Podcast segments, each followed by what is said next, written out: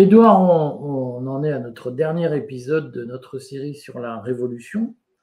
Euh, et je voulais qu'on parle aujourd'hui du projet post-révolutionnaire ou projet révolutionnaire, c'est-à-dire plein de gens en France veulent la révolution, euh, mais euh, il y a des avis extrêmement divergents. J'avais hier Pierre-Antoine Plaquevent en ligne où on a discuté de mais qu'est-ce qu'on fait une fois qu'on a fait la révolution? Et, il y a aujourd'hui en réalité deux grandes écoles. Il y a l'école d'un certain nombre de patriotes au sens large qui se retrouvent autant chez Florian Philippot que chez euh, François Asselineau, qui sont sur la ligne dès qu'il y a une contrainte imposée par l'Union européenne, par exemple sur les finances publiques, sur le droit à l'emprunt, sur les montants d'emprunt, sur euh, les stratégies budgétaires, les fameux GOP, euh, dès qu'il y a une contrainte qui est imposée à la France, plein de gens entendent ou ont entendu dans le monde patriote, euh, ah ben, on sortirait de l'Union européenne, la contrainte ne s'exercerait plus. Donc ça veut dire qu'on pourrait emprunter à 0% auprès de la Banque centrale autant qu'on veut. Et on a beau dire, mais ça ne s'est jamais passé comme ça, même avant la loi de 73. Les gens répètent le mantra, mais on pourrait emprunter gratos autant qu'on voudrait. Hein. Euh, dès qu'il y a un obstacle euh, budgétaire, on dit Ah non, mais voyez, l'Union européenne nous empêche de dépenser autant qu'on veut. On pourrait faire autant de déficit budgétaire qu'on voudrait si. Euh, dès qu'il y a une contrainte sur libre-échange, ah ben voyez, si on sortait de l'Union européenne, on pourrait faire du protectionnisme. Ah, si on avait le contrôle de la monnaie, on pourrait dévaluer la monnaie pour redevenir compétitif. On voit bien qu'il y a chez les patriotes une partie de gens qui aujourd'hui disent à bas l'Union européenne, vive la souveraineté, parce que ça nous permettrait de dépenser beaucoup plus, de faire du social, d'aider les pauvres gens qui travaillent 35 heures et qui sont épuisés, etc. Et puis, il y a l'autre partie à laquelle moi j'appartiens, qui consiste à dire le Frexit est nécessaire et souhaitable parce qu'il va rétablir la vérité des prix. Et que donc cette bureaucratie inflationniste, cette politique de protection sociale qui nous coûte un pognon de dingue pour avoir finalement des petites retraites de misère, puisqu'il y a un certain nombre de retraités qui ont des toutes petites retraites avec un système qui coûte extrêmement cher, il serait privatisé, les gens paieraient moins cher et y aurait plus de revenus à la retraite. Euh, je fais partie de ceux qui disent bah, les, les, hôpitaux qui font de la bureaucratie à n'en plus finir au lieu de soigner les gens, euh, c'est insupportable, il faut euh, remettre les, les pendules à l'heure. Puis il faut que les entrepreneurs, comme nous sommes, arrêtent d'être taxés à 75% sur les revenus qu'ils gagnent de leur entreprise parce que euh, eux ils n'ont droit à rien. Et euh, en revanche ils servent le travail des entrepreneurs sert à, faire vivre des tas de gens qui expliquent les, les patrons sont des salauds le profit c'est dégueulasse. Alors que ces gens-là ne le savent pas mais vivent du profit des entreprises qu'ils ponctionnent euh, et donc je pense qu'aujourd'hui chez les révolutionnaires il y a deux visions du monde il y a celle que moi j'appelle celle des arachis, qui consiste à dire on pourrait faire tout ce qu'on voudrait si on n'avait pas de limites imposées par les autres. Et puis la mienne qui consiste à dire ben, si nous devenions souverains et indépendants, nous verrions la vérité des prix et cela nous permettrait de remettre à l'équerre les finances publiques, d'interdire les déficits budgétaires, de licencier euh, très largement des fonctionnaires. De mon point de vue, il faut faire au moins un million de licenciement dans les, services publics. Et ça permettrait de dire aux gens, quand vous travaillez beaucoup, eh bien, vous gagnez votre vie honnêtement. Et si vous travaillez moins, eh bien, vous gagnez moins bien votre vie.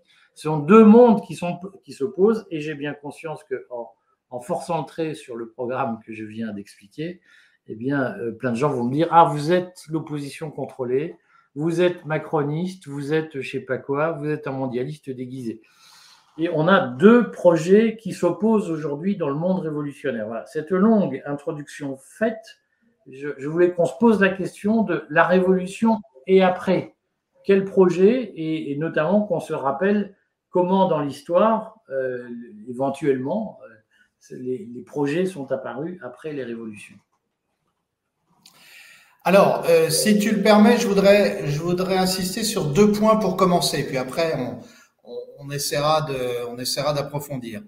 Euh, le premier, c'est que je vais euh, construire non pas un pont, mais une passerelle entre les deux camps révolutionnaires dont tu parles. il y a, je crois, une seule chose sur laquelle les, ceux qui rêvent que demain on rase gratis peuvent avoir raison, c'est sur la dévaluation. Euh, je n'exclus pas qu'une dévaluation soit nécessaire et même bienvenue euh, pour en fait rétablir une forme de, vérité des prix, c'est-à-dire pour dire aux Français aussi, vous avez vécu au-dessus de vos moyens et maintenant voilà ce que vaut vraiment euh, votre monnaie. Euh, bon, alors évidemment, ça, ça veut dire que on est dans une logique de rupture et de sortie de l'euro, mais euh, de sortie de l'euro pour la vérité des prix. C'est-à-dire que je rappelle combien? Euh, je, je, je, pense qu'en fait, euh, une, une, dévaluation de, de, de, 20 à 30% euh, remettrait les, les, les, pendules à l'heure, mais c'est des choses sur lesquelles on peut, on peut discuter. Et quand je dis ça, c'est dans l'esprit où De Gaulle, en 58, a dévalué, en même temps qu'il disait aux Français, bon, voilà, d'un côté on dévalue, mais de l'autre, on va remettre en ordre les finances publiques et c'est la priorité. Donc, la seule concession que je fais au camp euh, souverainiste, euh, euh, je dirais souverainiste profiteur en fait de, la, la, situation, c'est de dire ok pour la dévaluation, mais pour le reste, pour le reste, rendez-vous compte. Rappelez-vous le général de Gaulle en 58. Et euh, si vous vous rappelez, le général de Gaulle en 58, le rétablissement des finances publiques était absolument euh, nécessaire euh, ne serait-ce que parce que sinon on n'est pas crédible quand on exige quelque chose des partenaires. Alors là, ça nous renvoie à un deuxième sujet qui est celui du Frexit. Parce que euh, tu, as, tu as parlé de, de, de, ces gens qui avaient une baguette magique, mais euh, ils n'ont pas seulement la baguette magique, ils ont le mot magique. Alors le mot magique, c'est Frexit. C'est-à-dire que euh, tu touches un objet en disant Frexit et aussitôt, il se transforme en or. Euh, en fait, on sait que c'est pas comme ça que ça va se passer. Euh, et moi-même, euh, j'ai été très frappé par la discussion que, qui a été menée dans le cadre du groupe euh, de travail euh, à 1000 personnes. Hein, Prenons-nous en main euh, dans le cadre de l'élaboration de notre liste pour les pour les élections européennes, parce que en fait, beaucoup de gens qui qui sont des entrepreneurs euh, comme, comme toi, comme moi, qui euh, euh, voyons les problèmes, on dit non mais attendez, euh, vous pouvez pas dire Frexit comme ça, je m'en vais, c'est magique, tout va bien. Ça se passe pas comme ça. Alors, ce qui ne veut pas dire que nous ne pensions pas, je crois, toi et moi, que l'Union européenne participe de ce système qui est un carcan pour la France, mais en revanche, la question c'est de savoir comment on en sort et euh, selon quelle stratégie Alors, il y a un premier sujet qui est, qui est sans aucun doute euh, la question de l'euro. Euh, et là, euh, moi, je suis. Euh, euh, je, pense que l'euro n'était tenable, en fait, qu'à condition que les élites françaises aient joué honnêtement leur partition, c'est-à-dire de dire aux Français il faut faire des efforts. Je, je, ne fais pas partie de ceux qui, disaient que l'euro était forcément à, rejeter. Euh, même si j'ai voté contre le traité de Maastricht. Mais pourquoi est-ce que j'ai voté contre le traité de Maastricht? Parce que je pense que déjà à l'époque, je me disais que ça serait un instrument de laxisme pour les finances publiques françaises, puisqu'on profiterait des taux d'intérêt allemands pour s'endetter sans douleur. Donc c'est pour ça que j'étais contre l'euro, moi. C'est parce que on a moi, fait. Voilà, c'est ce qu'on a fait, exactement. Alors, je, à l'époque, mes connaissances monétaires étaient peut-être limitées, mais j'avais un instinct qui me disait que un Mitterrand, un Chirac ou d'autres, euh, ils allaient profiter du truc pour dire euh, non mais pas de problème, on, peut emprunter, on n'aura plus les problèmes de, des années 80, des dévaluations, etc. Non, il faut dire la vérité. La, vérité, c'est que euh, on, a, on, a endetté la France sans douleur et la douleur, on va l'avoir maintenant. On va l'avoir dans les années qui viennent. Alors, à partir de là, faut-il d'abord actionner le levier euro? Faut-il d'abord remettre à flot les finances publiques et euh, agir sur d'autres secteurs euh, Moi, je crois qu'on ne fera pas l'économie dans, dans, la révolution à venir d'une remise en cause profonde de l'Union européenne.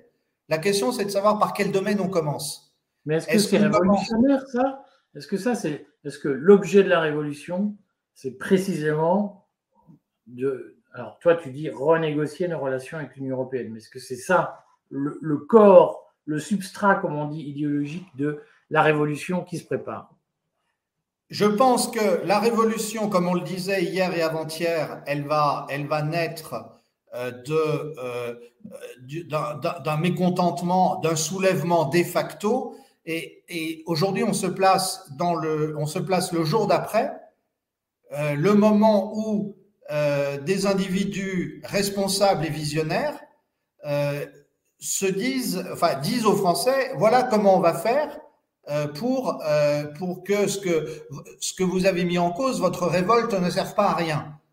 Et donc, à ce moment-là, il y a une question qui se pose vis-à-vis des interlocuteurs. Alors, ce que j'appelle la révolution, pour moi, il y a quelque chose qui est immédiat, euh, c'est qu'on sort de l'OTAN. Ça, ça, pour moi, c'est absolument nécessaire, c'est immédiat. Et euh, pour, une raison très simple, c'est que quand on est un pays en situation de révolution, on est une proie vulnérable pour des puissances étrangères, et donc nous devons avoir la maîtrise de notre défense. Et on n'a pas à demander la permission à qui que ce soit, premièrement. Deuxièmement, en ce qui concerne l'Union européenne, on, se place dans la situation de la révolution. Euh, les partenaires vont nous dire oui, mais alors qu'est-ce que vous faites? Est-ce que vous gérez bien vos finances, etc. Oui, bien sûr, il y a, un engagement euh, de bien gérer la France parce que sans ça, euh, on n'est pas crédible. Et ensuite, quels sont les domaines qu'on remet en cause en priorité? Alors moi, j'ai tendance à penser que il y a deux priorités. C'est le marché d'électricité euh, parce qu'il est très défavorable à la France. Et il y a une autre priorité qui est de retrouver notre souveraineté alimentaire. Pour moi, c'est les deux domaines prioritaires. Mais certains vont dire que c'est peut-être autre chose.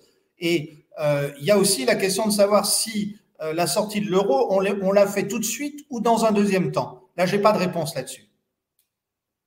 dans la pratique,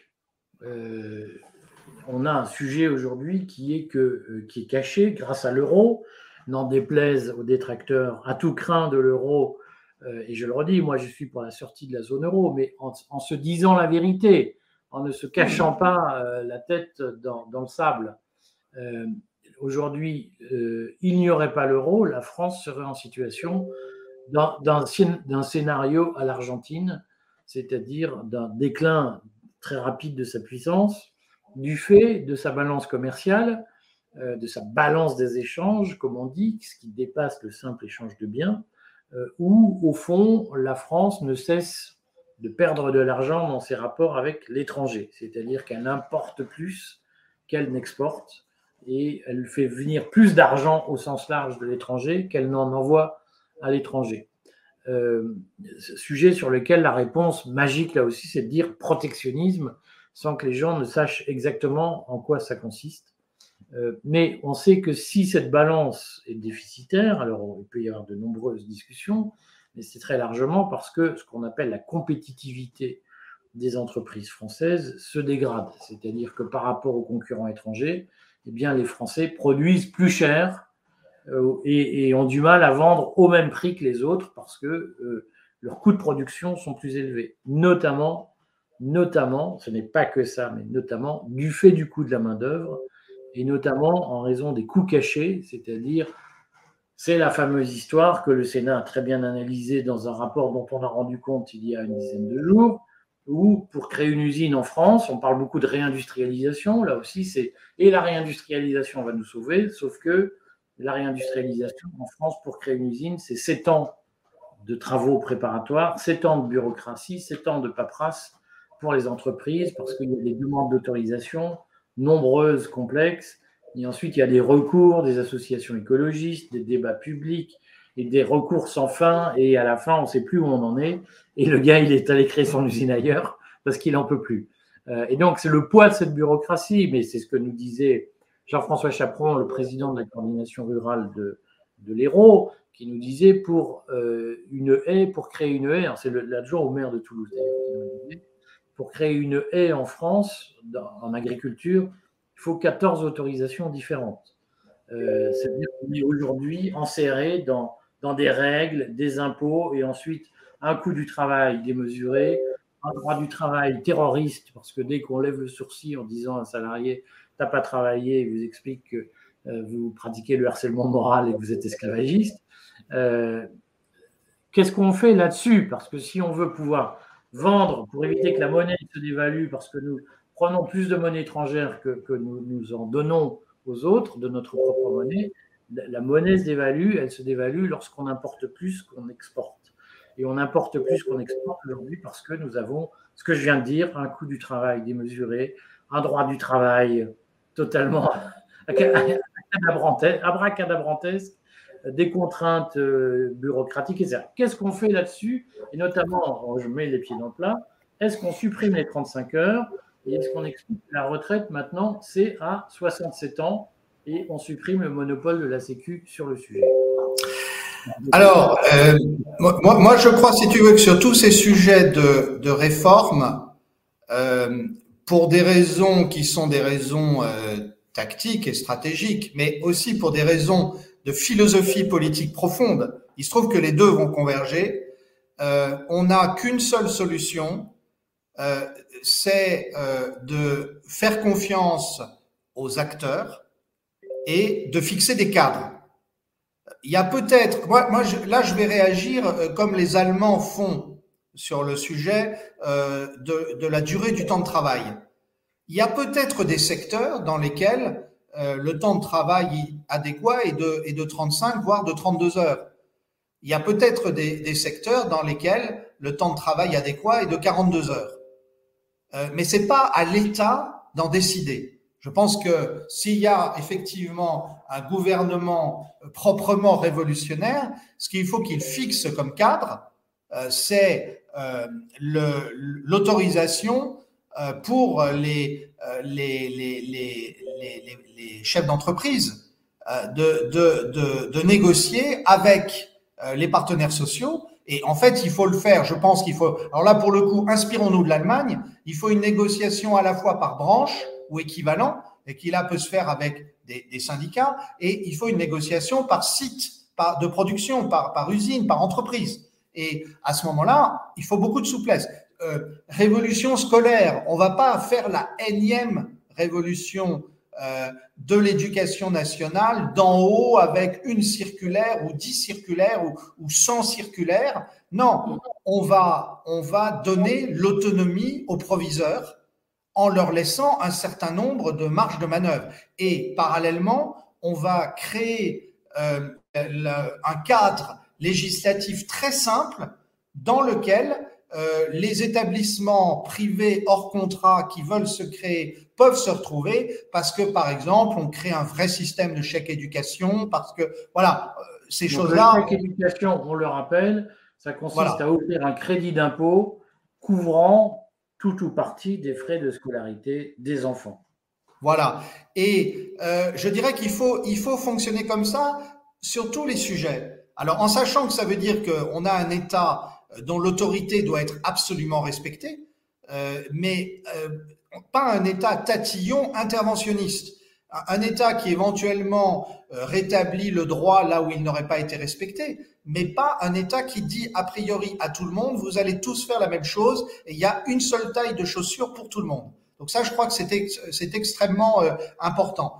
Par ailleurs, pour agir sur la compétitivité, c'est pour ça que je parlais euh, effectivement de la question du coût de l'énergie du coût de l'électricité. Je crois, si on regarde, là aussi, comparons-nous à, l'Allemagne.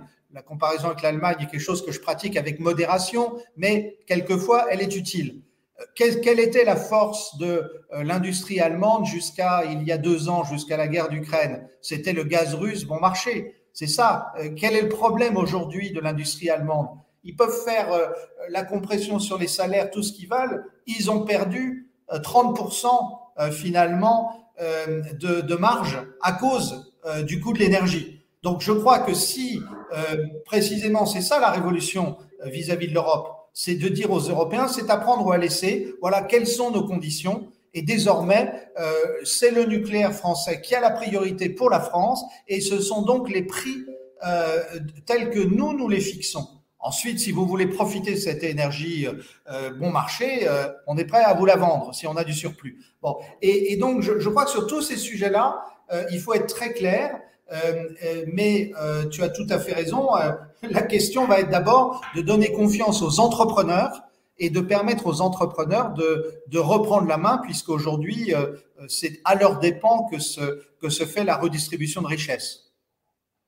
Tactiquement, comment on négocie, puisqu'on sait que là, dans tout ce que je viens de dire, et toi, tu es plus modéré que moi sur certains aspects, euh, mais même ce que tu dis sur le chèque scolaire est un casus belli pour euh, un, certain nombre de figures influenceuses qui souvent d'ailleurs n'existent que par l'audience qu'elles ont sur les réseaux sociaux. Euh, on sait bien que ces influenceurs-là viennent de manger leur chapeau dix fois en nous écoutant, en se disant mais c'est le diable, c'est satanique, euh, c'est horrible, c'est néolibéral, c'est tout ce qu'on veut.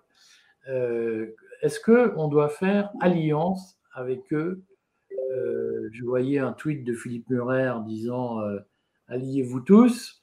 Est-ce que ah. idéologiquement, nous sommes sur les mêmes bases qu'un certain nombre de souverainistes qui, eux, sont des étatistes et qui, de mon point de vue, j'assume le caractère partial et subjectif de ce que je veux dire, mais qui, de mon point de vue, propose de remplacer la dictature européenne par une dictature française. Ils disent, mais non, mais faisons un État gigantesque, mais français et pas européen. Ce qui, pour moi, revient au même. Est-ce qu'on doit faire une alliance tactique avec eux ou pas pour euh, faire une révolution? Alors, Eric, je vais te faire une confidence que, je ne t'ai jamais faite. Ah, et par la même occasion, je, je, la fais, euh, je la fais au courrier, euh, au lecteur du courrier. Nos auditeurs, non, je vais être léniniste en l'occurrence. Je pense que on ne réussira pas la révolution si on doit passer des compromis permanents avec des gens qui, au fond, ne veulent pas la même chose que nous. Et je le dis très franchement, je leur dirais en face s'ils étaient là dans le cadre d'un débat. Je, je, je crois que. Alors pourquoi est-ce que je fais une allusion à Lénine?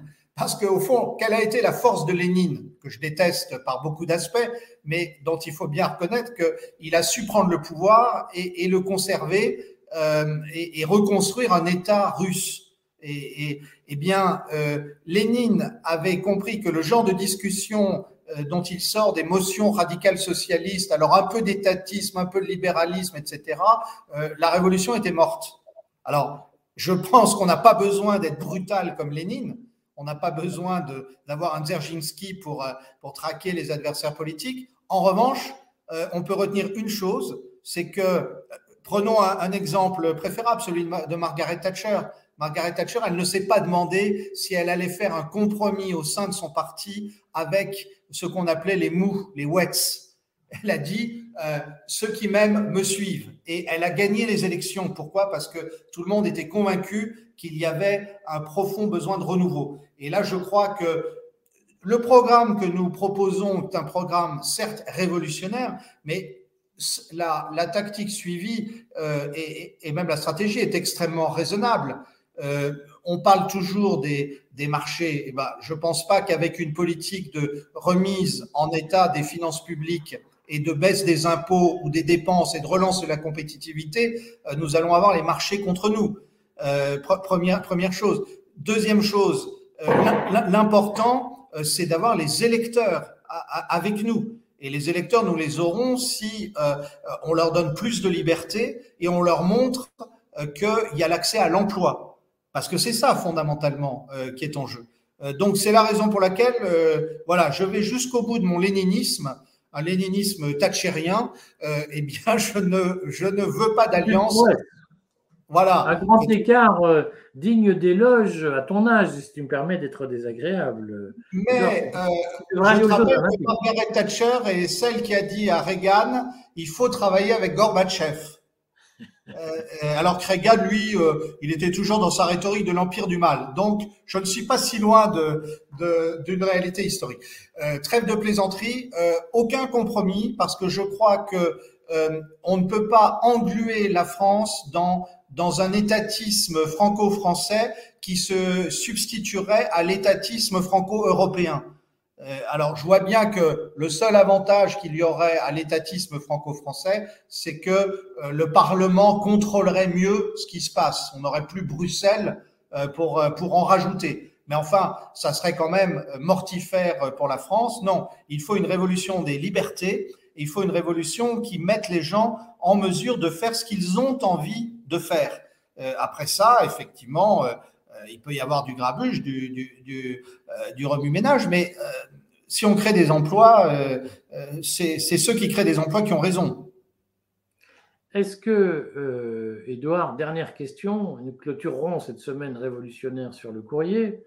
Est-ce que quand tu dis pas de compromis avec ceux qui ne partagent pas ce projet, avec les étatistes pour aller vite, est-ce que tu penses que ça signifie que nous devons dès maintenant faire ce que nous avons fait un peu aujourd'hui, c'est-à-dire au fond faire un coming out sur en fait, on est tous pour le Frexit, sauf qu'on l'est pour des raisons très différentes. Euh, est-ce que ce coming out-là te paraît nécessaire? Est-ce qu'il est positif d'avoir ce débat dès maintenant? Ou bien est-ce que tu penses que tactiquement, même si on vient un peu de lever le lièvre aujourd'hui, il vaut mieux faire comme si il n'y avait pas de divergence de fond et attendre euh, le, premier soir de la Révolution pour dire maintenant on va se compter non, je, alors je, ne pense pas pour une raison qui est, euh, liée à tout ce qu'on vient de dire.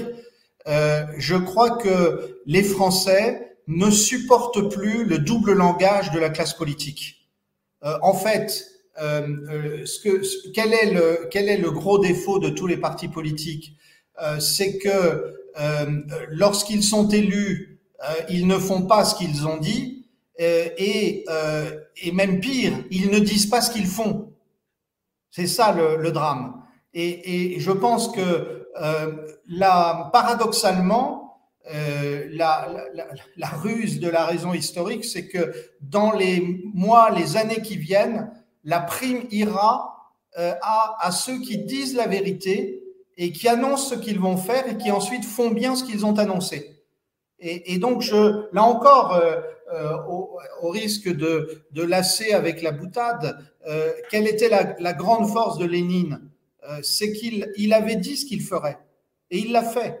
Et, et, il avait dit qu'il ne ferait pas de compromis avec les mencheviks et avec les socialistes révolutionnaires, et il n'en a pas fait. Euh, et, donc, je, pense que euh, les Français sauront gré aux forces politiques qui vraiment feront euh, ce qu'elles ce qu'elles ont ce qu'elles ont annoncé.